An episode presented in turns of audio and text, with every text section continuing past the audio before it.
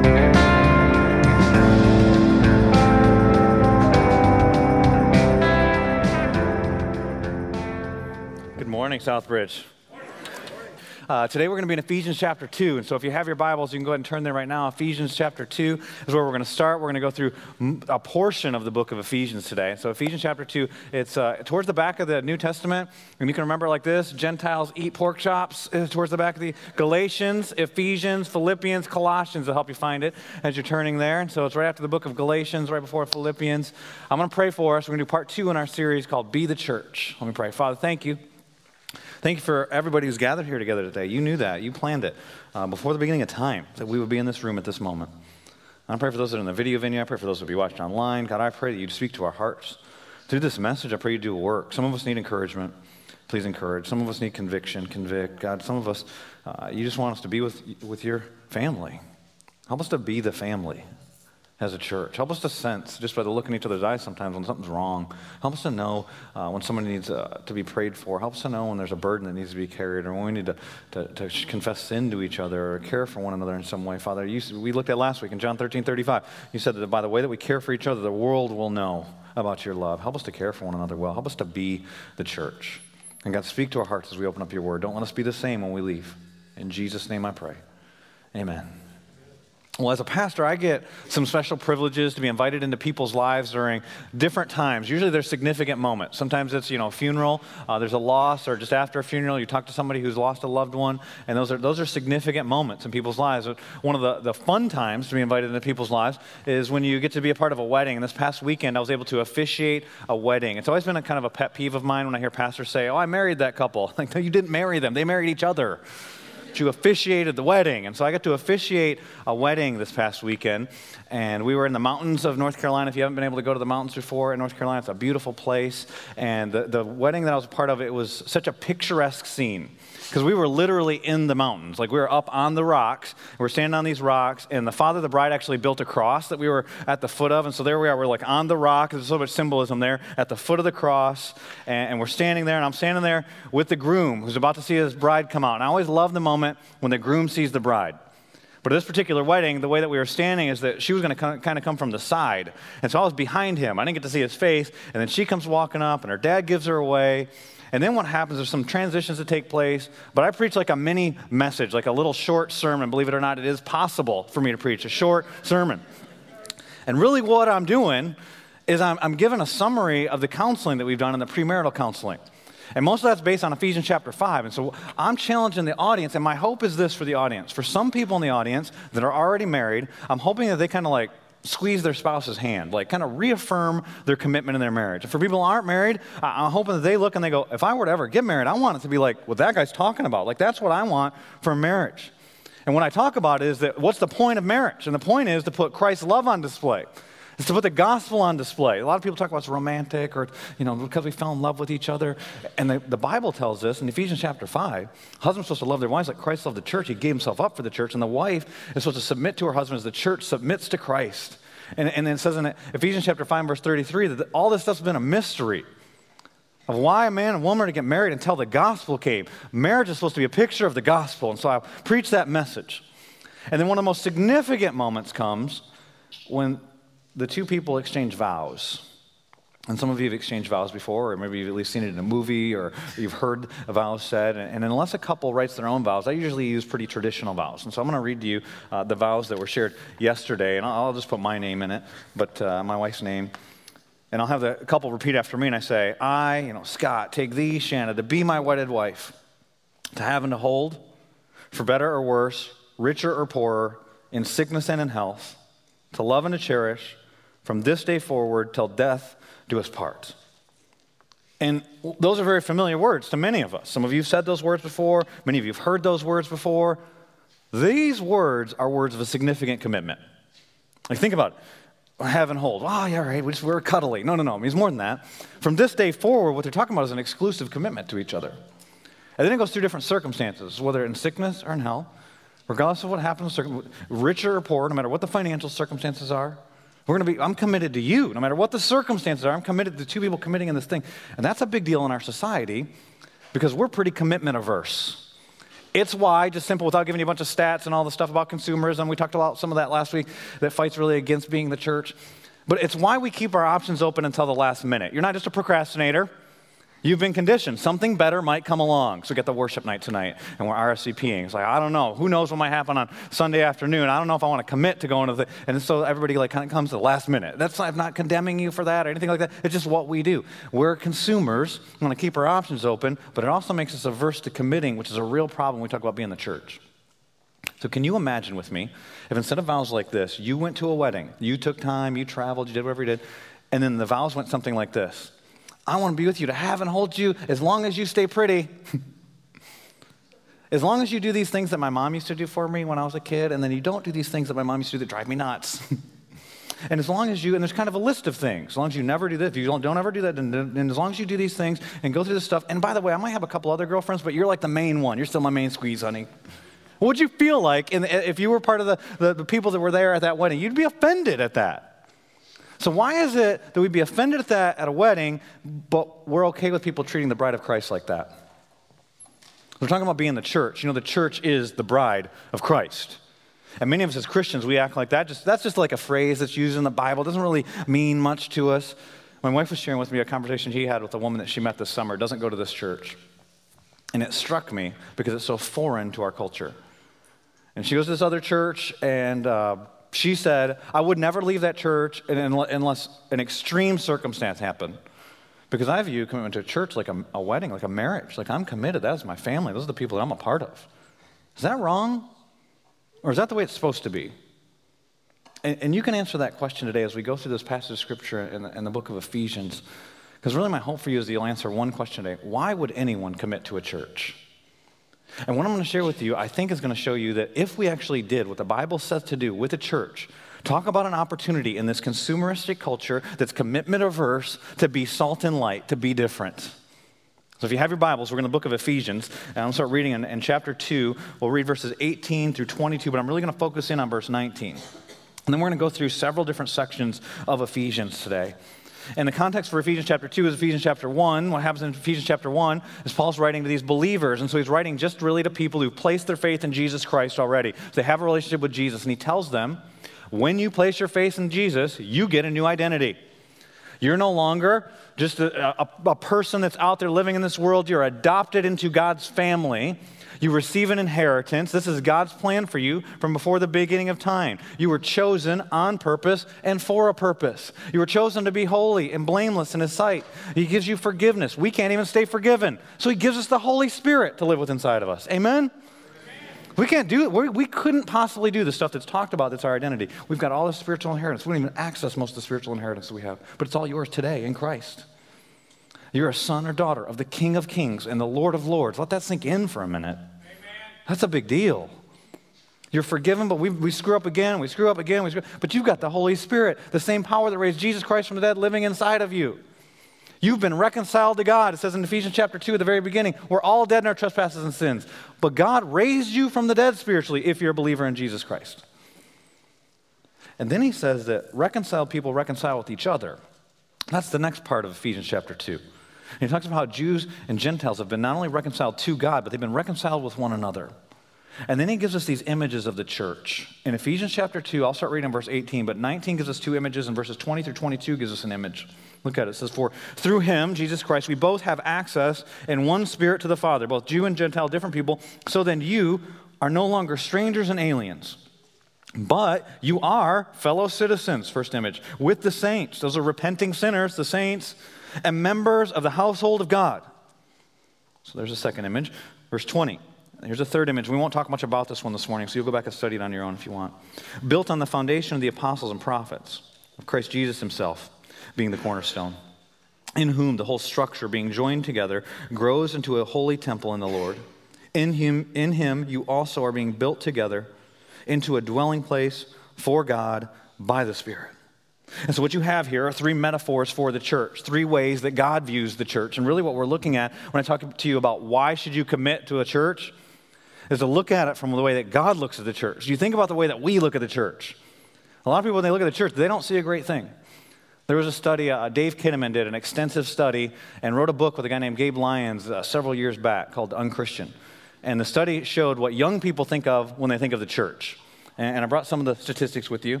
So that 91% view the church as anti homosexual. So if you want to know what you're going to be known for, is that what you're going to pick? 91% say anti homosexual. 87% say judgmental. 85% hypocritical. 78% old fashioned. 78% too involved in politics. 72% out of touch with reality, living in a fantasy world. 70% insensitive to others. Think about that in light of John 13 35, we talked about last week. How are they going to know? We love one another. Insensitive to others is how we're known. 68% just as boring. Now, listen, I'm not a statistician. I'm going to summarize these for you. It's bad. That's not good. Those are young non believers, how they view the church. What about Christians? You heard this statement before? All the church wants is my money. There's just a, a group trying to get money from people. Or the church is just a religious business. It's just an organization that's out there. Or, or maybe you've heard people say this statement before. Uh, the church is just, it's too messed up. I don't want to be a part of that. Or maybe I'm too messed up. I'll mess the church up. Like you hear these different statements about the church. Or sometimes you even hear Christians say, well, I'm part of the universal church. You know, that is a true statement.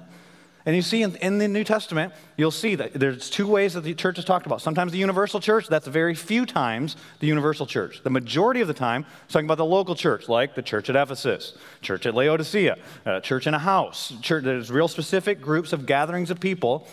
But sometimes it does talk about the universal church. The universal church is all believers, by the way. And how does the universal church manifest itself? In the local church. And so some people might say that I'm part of the universal church. I don't need to be a part of a local church. That's how it's applied. So we've got all these thoughts that are out there. And there's a lot of confusion about the, the church and what is the church, even amongst believers. And I think most people that are confused about the church fall into one of three categories. First category is they just don't know. They just don't know much about what the Bible teaches about the church. That's some of that's your fault, if that's you, and some of that's the church's fault. The church's fault because oftentimes the church doesn't teach much about the church, and the Bible says a lot about it. And so you don't understand how central it is to your growth. You don't understand how central it is to your own spiritual development. Some people are not, don't know, ignorant, you could say. I don't mean that in a negative way, just don't know. Some people are immature. And by immature means they might know some of this information, but they don't think it really applies to that. Like, I don't need the church. The church is just slowing me down. They got a whole bunch of stuff. I get involved in all these relationships. I mess everything up. It's just it's a, it's a lack of maturity. It's a lack of life experience wisdom, not just knowledge. The third category of people, this is a scary one. I hope this is not any of you, but likelihood, statistically, it probably is. That it's people that are arrogant. So if I could just find a church that was as spiritual as me, then everything would be great. But until I find that church, I'm not going to commit to a church. That's bad news. I hope it's none of you. If it is you, I hope God breaks your heart today as you look at the church the way that God sees it. Because here in this passage of scripture, what we see is what God sees. And the first thing, first reason why we should commit to the church is this the church is God's family. If you're a believer in Jesus Christ, you're part of his family. And so how he expresses this through the church. You see in verse 19, he says here, he says that we're a citizenship. We, we're no longer strangers and aliens, but you're fellow citizens with the saints and members of the household of God. You're members of this one house. All these people, members of one family together, then express itself through these local gatherings, the local church. It's God's family. The church is God's family. So you saw it last week when we were looking at Acts chapter 2. Remember what was distinct about those people? In Acts chapter 2 and verse 42, it said they devoted themselves. And, and we joked about what is devotion? Like, we don't even know what devotion is because we're such a non committal society, I said. And I gave the analogy, the example of how we go grocery shopping. And I said, we think because we got a loyalty card that we're committed to something. And so I got my VIC card, Harris Teeter. But if I'm closer to Food Lion, I'm going to Food Lion. And if Sam's got a sale on something, know, go over there. BJ's, Costco, Walmart, come as you are. Everybody's welcome. You know, you don't even have to have a card to go there. And there's all these places. And then somebody from the, the, the first service, they yelled out, Aldi, which I'd never shopped at Aldi, so I didn't know much about it. She came up to me today, this morning. it's like, that was me. And I'm like, you love your store. There you go, lady. And we think that that means we're devoted. That's not devotion. That's consumerism. We go to those places, we get what we want. And if something else is better for us, then we go to that place. We got a sale on meat over at we go, whatever. We just do it, and that's okay. I'm not saying that's wrong. It's wrong to treat the church like that. We're not supposed to just be contributors to a church either. It's not move from consumer to contributor. We're communers. We're communers with Jesus and with each other. And when Acts chapter 2 and verse 42 said, as they were devoted to the apostles' teaching and to the fellowship. They were devoted to God and to each other. And there's a moment in the service last week where I asked you, I said, look around, and everybody was a little bit awkward. Everybody kind of stares forward, peeks side to side.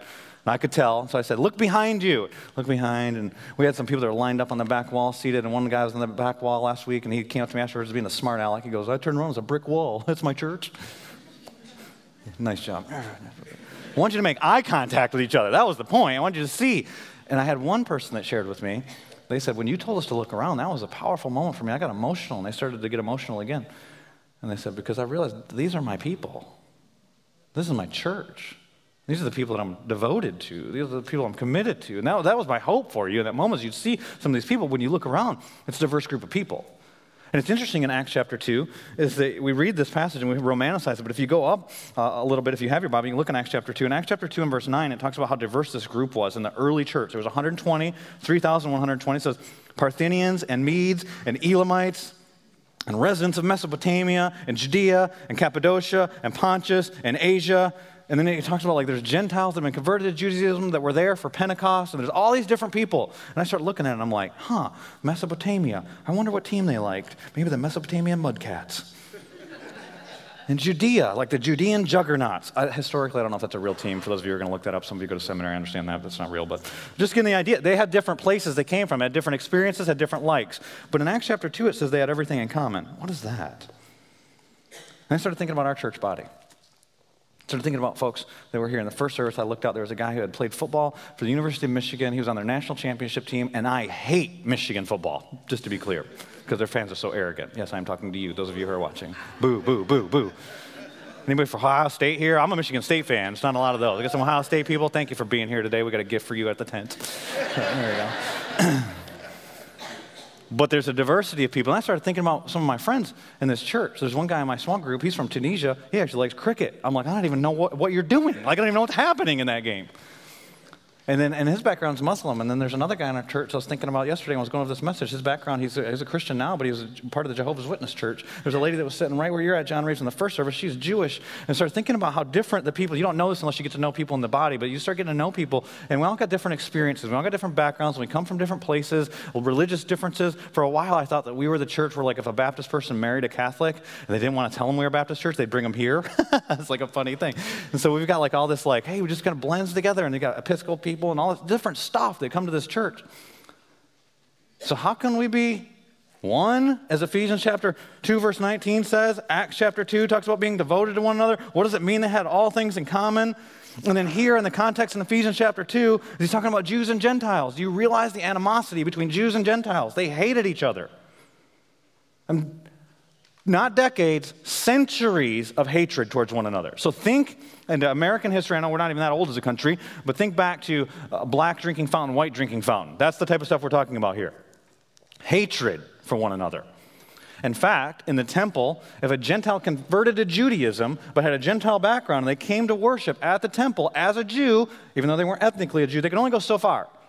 There was a sign in the temple that said this it said, No foreigner, that's you, Gentiles, and that's what most of us are, by the way, non Jewish. No foreigner may enter within the barricade which surrounds the sanctuary enclosure. Anyone who is caught doing so will, will have himself to blame for his ensuing death. You'll be killed if you go beyond this point. There's a barrier, there's a blockade. Ephesians chapter 2 and verse 14, Paul says the barrier has been broken. That's through Jesus Christ. He's picturing the barrier. It's like, it's like a straw hut in the Florida Keys when Irma comes through. Blown away by the resurrection of Christ. The barrier's been broken. There's no longer Jew and Gentile, slave and free. You're all one in Christ. And so you become one citizenship, one family. You're part of God's family, and this one family, but it's a very diverse family that's a unified family. And that's what the church is supposed to be a picture of, is that there's diverse people with all these experiences, different races, different interests, different political views, believe it or not, different thoughts on what's the right thing to eat for their thing, what different types of schooling for their kids, different but one in Christ. Amen? Amen. Because it supersedes these things. Here in this passage of scripture, this, this is a prison epistle, uh, Bible students call this. Paul's writing this letter, epistle, from prison. You know why he's in prison? He's in prison because he was falsely accused, Acts chapter 21, of taking a Gentile into the Jewish section of the temple.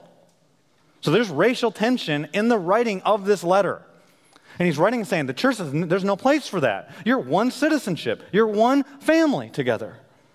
And you look and, and you see they had everything in common. What does that mean? They were willing to share their goods with one another. That's what's being talked about in Acts chapter 2 because we're on this mission together one mission, one goal. You read Ephesians chapter 1, we're one family. We've got a, one inheritance that we share. Uh, you go through, Ephesians chapter 4 says this there is one body and one spirit, just as you were called to the one hope that belongs to your call one Lord, one faith, one baptism, one God and Father of all, who is over all and through all and in all.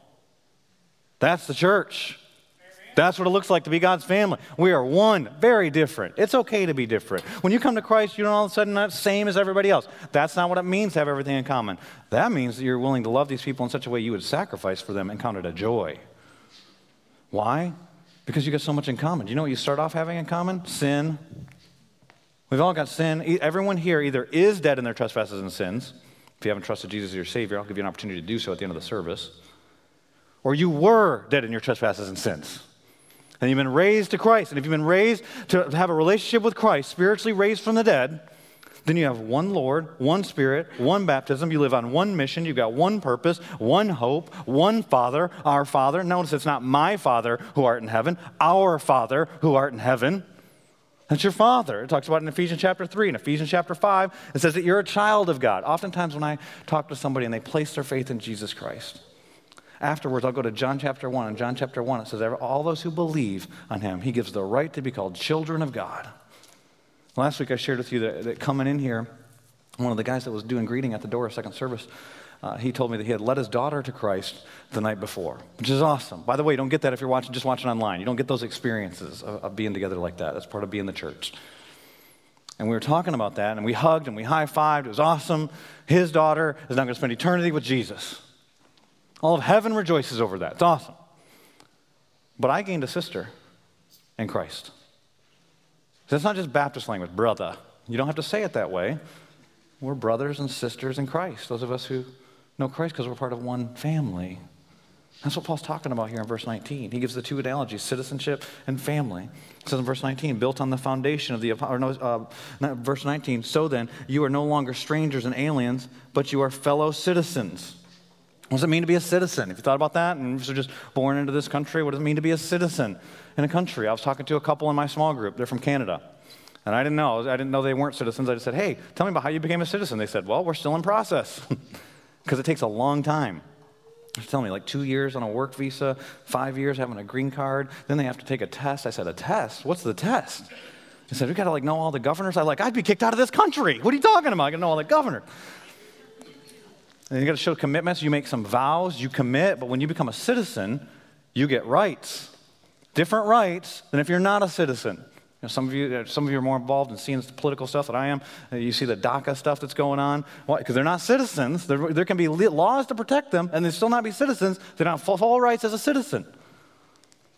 When you become a citizen, you got rights, but you also have responsibilities. Voting, jury duty. Oh, ooh, hopefully that doesn't come in the mail but it's part of being a citizen. But here's the thing about what's being said here in this passage we're not citizens here. Philippians chapter 3 and verse 20 says our citizenship is in heaven. Amen. And so we live here in this place, but we're citizens of heaven. And so we are foreigners in America, in this world. So what is the church? The church is like an embassy. You know what an embassy is? I was looking, I looked it up just to make sure I shared it accurately before the service. It says this, and Google's never wrong. It says this. an embassy is the diplomatic representation of a country's government in another country. And then it says this, which I thought was amazing it transmits messages of its home government to the government of the host country, and vice versa. so we tell God about things that are happening here, and then we're supposed to tell people here about what your will as it is in heaven, our mission. But when we come together as a body, it's like we're at the embassy. We're all together. We understand each other because we're part of the same citizenship. And then we disperse out into this place as representatives, ambassadors for Christ out in this world. But our citizenship isn't here. Our citizenship is there. Sometimes we get so comfortable here in this consumeristic mindset and this idea that we've become conformed to this world, but we're supposed to be transformed by the truth. And the truth says this isn't your place. But when you come together at church, it's like, oh, it's like a haven. It's like a safe haven. You're with your people. And you understand each other because you've got one Lord, one Spirit, one baptism. And you're one family. See, Paul ups the ante in the next phrase. He says, not only you have the citizenship here, he says, with the saints. It's all the saints. Saints are repenting sinners and members of the household of God. That's family language. You're one family, you're part of the household of God. And so it says in Ephesians chapter 3, we've got one Father. Ephesians chapter uh, 3 or chapter 5, that we are children. That's what it is to be part of the family, to be together. You also have rights in the family. I think about my kids. No matter what happens in their lives, they're little right now. No matter what they do, they're always going to be my kids. No matter what job they have, no matter if they walk away from the Lord, they stay faithful to the Lord. So you might be a prodigal in God's family, you're still his child. You, you, you might be faithful in God's family, you're his child. You might be a rebellious daughter, he still loves you. You're his daughter. He's calling you home, he's caring for you, he's pursuing you like a father would do.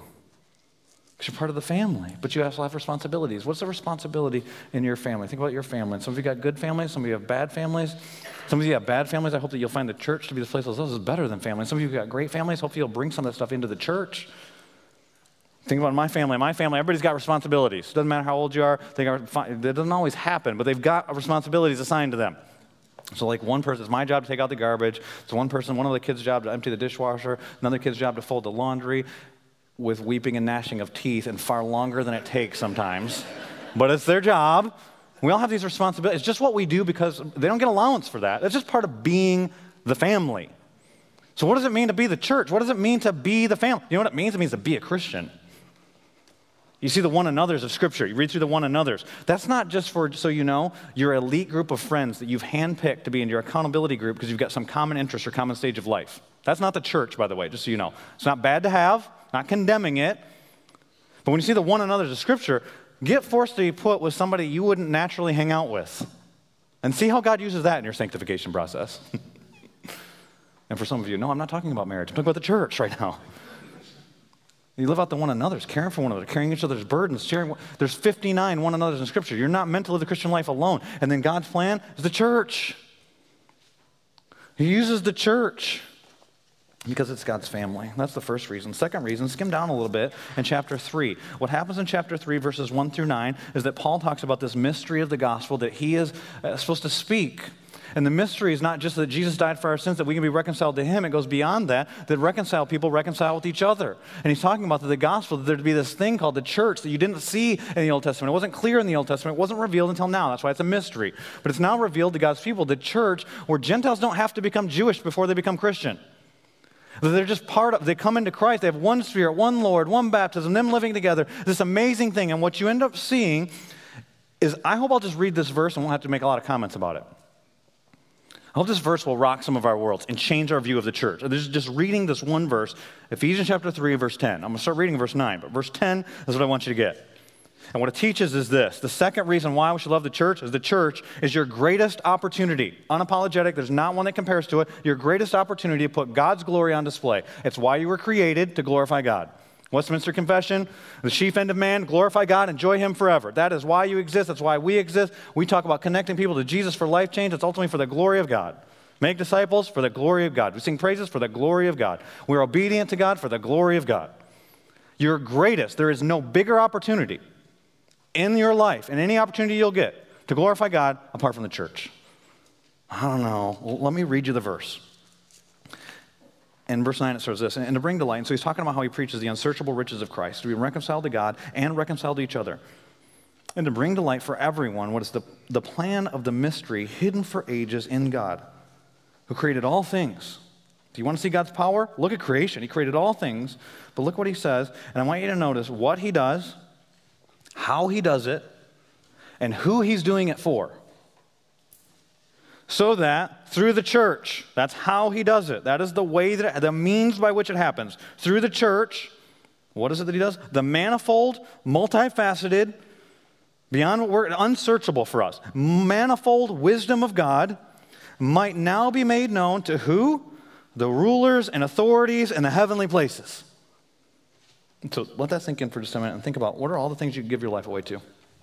Your job, your family, some cause. Pick any cause, any cause that's not the church. Pick any cause, and what happens at the church is bigger. And so you could, you know, try and cure world hunger. I've heard people talk about that as a vision before. Try and end poverty. Big, that's great. That'd be awesome to do that. not as big a deal as being the church. I'm talking about, you know, stop abortions. That'd be awesome. Wouldn't that be awesome? But not as big as the church. Translate the Bible into some language that people have never heard. That'd be amazing. Eternal impact. Not as big a deal as the church. Why is the church a big deal?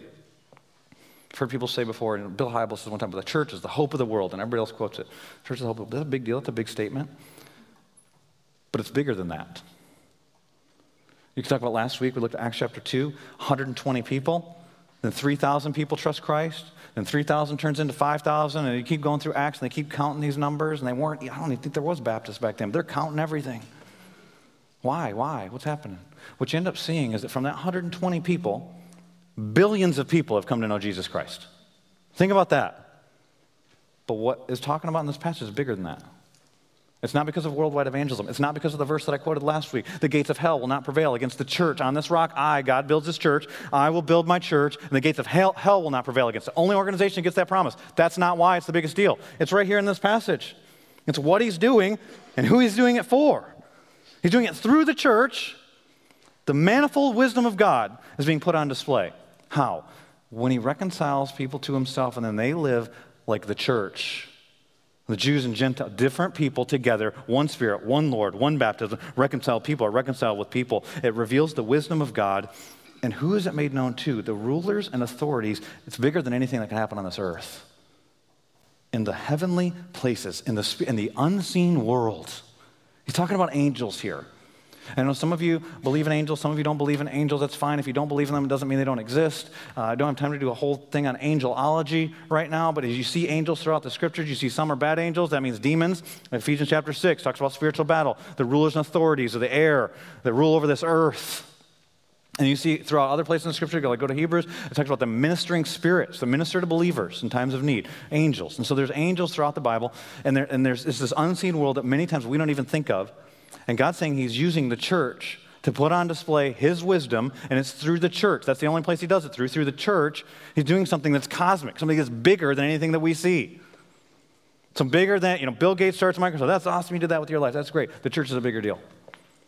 You feed a bunch of people. That's great. The church is a bigger deal. Be the church. What does it look like to be the church? To live reconciled, reconcile people, reconciling with people. And what happens? All of heaven is onlooking. Throughout all of time, watching. And so you see here what's actually happening. It's like there's this classroom, and God is the teacher, and the audience is angels, and the lesson is the church. That's the illustration. That's what's being put on display. And as the angels watch, they're blown away over and over and over again. How does, how does that person get along with that person? How does this, that person was reconciled to you and you did? The Bible says this over and over again. We just oftentimes read past it because we want to know what's there for me. 1 Peter chapter 1 and verse 12 it says every time that somebody comes to Christ, angels long to look into those things. Here's why because an angel will never know experientially what it's like to be redeemed. They'll never know what it's like to go their own way, to kind of do their own thing, and then come to the place where they stop. That's called repentance, and they turn back to God and are reconciled to God. So every time it happens for us, it blows their minds. They've never experienced anything like that. And, so, and, and I told you last week, you know, my friend tells me about leading his daughter to Christ, was coming in this week, and Last week we high fived, we hugged. Luke chapter 15, verse 7 and verse 10 say the same thing. All of heaven rejoices. The angels are beyond counting for us. They all rejoice when one sinner repents. They're watching what's happening in our lives. And when they see the church, it says here in this passage, the manifold, you want to see the power of God? Look at creation. You want to see the wrath of God, the love of God, the mercy of God? Look at the cross. You want to see the manifold wisdom of God? Look at the church. Now think about that, because someone will be like, man, the church is foolish. The Bible talks about that. That's a, a human way to look at things. Was that God's his wisdom so surpasses ours, it looks like foolishness from a humanistic perspective. And it's God's wisdom that he puts on display through the gospel lived out. That's the church. It's through the church that your greatest opportunity to put God's glory on display is being the church. And so the church is a pretty significant place. How does it happen? When we reconcile with one another. I had one friend that wrote me this week.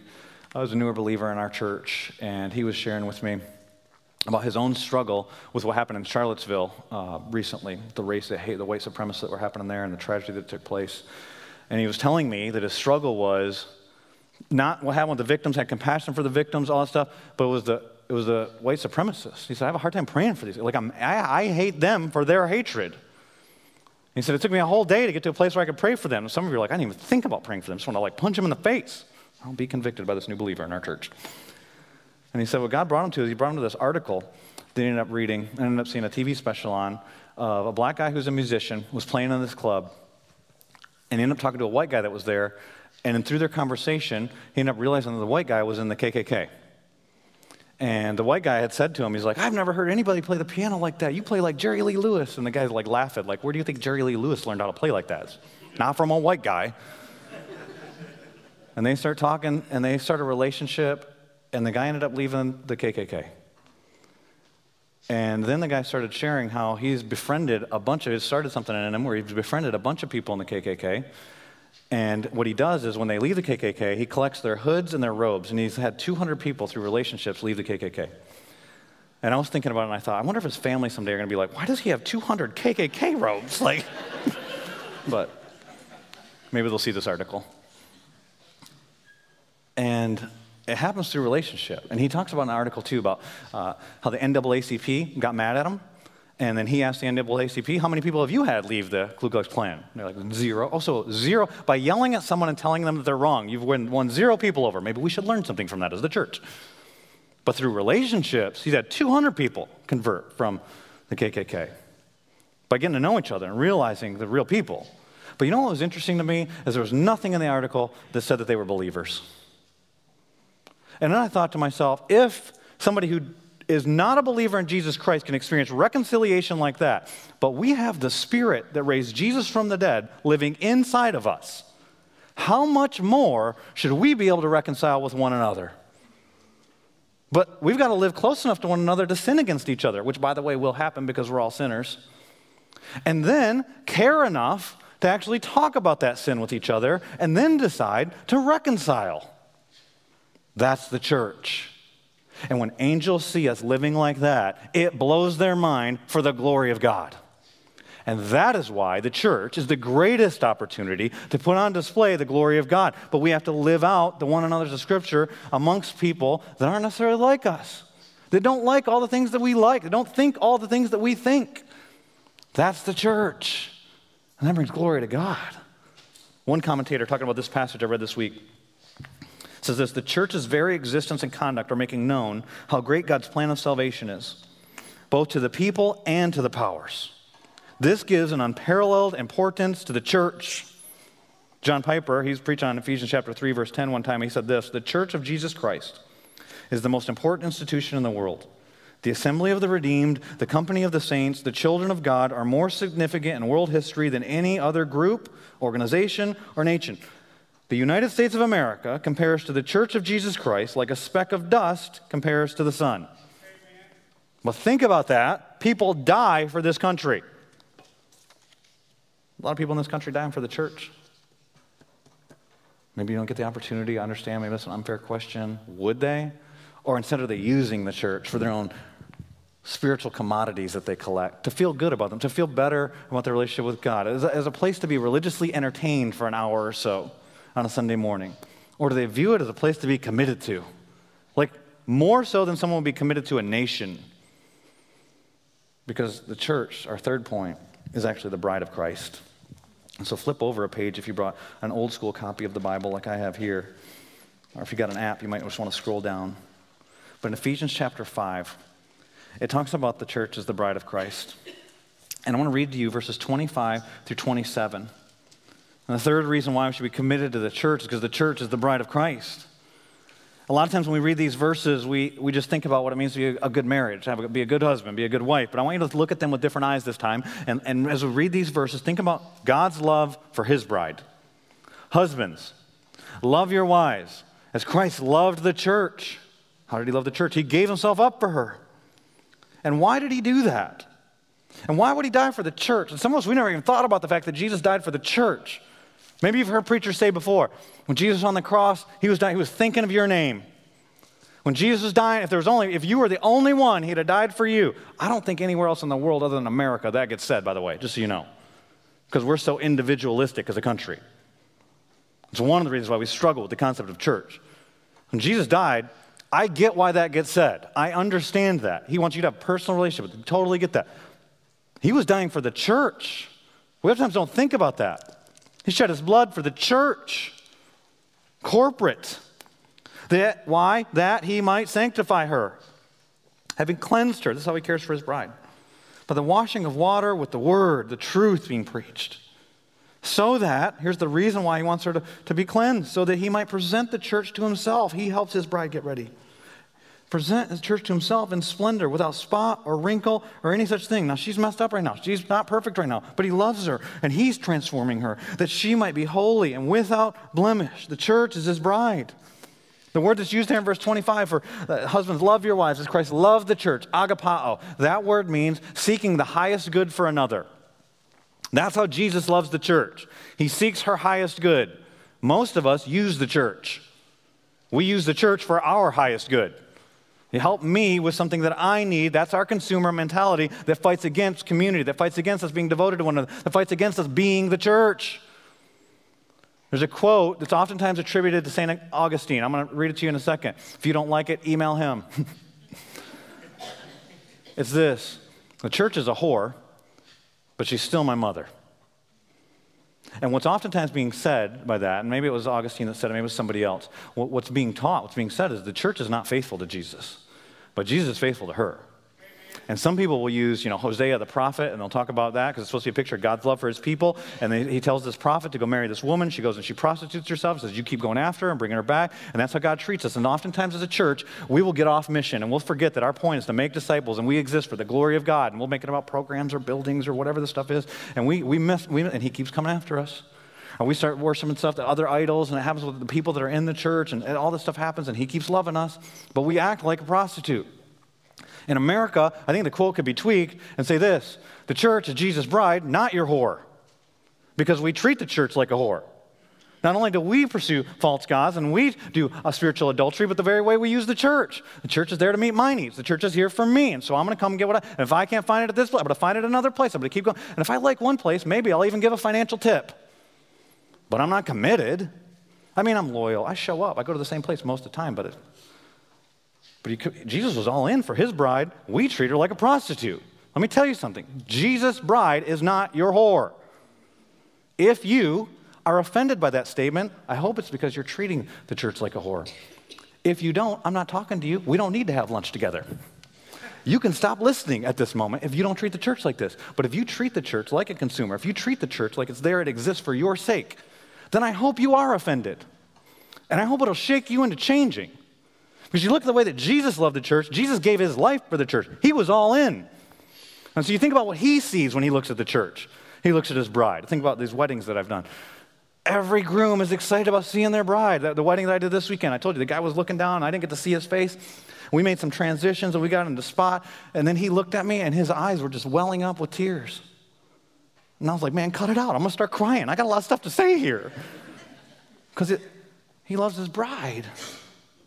Let me tell you something, it's, it's always that way. Some guys cry, some guys smile, some are just so excited. Some like they just can't wait for that. You may kiss your bride, it's like they just start getting closer and closer, you know. They're, they're all excited. It doesn't matter who she is, what she's like, it doesn't matter her personality, it doesn't matter her physical appearance, none of that stuff matters. That's his bride. She can be tall, she can be short, she can be funny, she can be serious. It doesn't matter. That's his girl. We are messed up as a people. We are sinful people. We are repenting sinners. We talked about it last week. He says here, He's sanctifying us with His truth. He's the one doing the work, changing us. We're His bride, and He loves us. So, that, that marriage ceremony, after I did the vows with that couple, the next is the exchanging of the rings. And that's when they say the famous lines that oftentimes get attributed to a wedding ceremony I do. He gives this ring for this, I do. You know, Jesus was saying, I do when he went to the cross when he was in the Garden of Gethsemane. He was saying, I do, not just to you individually, it's to the church. He gave himself up for the church. Not my will, but your will be done, Father. That's I do. It is finished. It's I do. I am committed. He was all in for the church. So shouldn't we be? Jesus' bride, not your whore. Don't treat her that way. We should be committed to the church. If not this church, maybe not Southbridge, be like, ah, that's self serving, you're the pastor of the church. Hey, listen, I would rather you left this church and were obedient at some other church here in town than staying here and being disobedient. Find the place where you can commit. Find the people you can commit to, that you can live on mission with. One spirit, one Lord, one baptism. Live like family. Re- reconcile with the people that you've been reconciled to God and you could reconcile with each other, but you got to live so close that you'd actually wrong each other and then reconcile with each other. Be the lead repenters in the community. So when people look at it, it's not irrelevant. It's what? It's different. It's weird. And why do they act? Why do they live? Why do they love each other like that? And then they would know that God sent his son Jesus to love them. That's the church. And that's why we should be committed. Let's pray.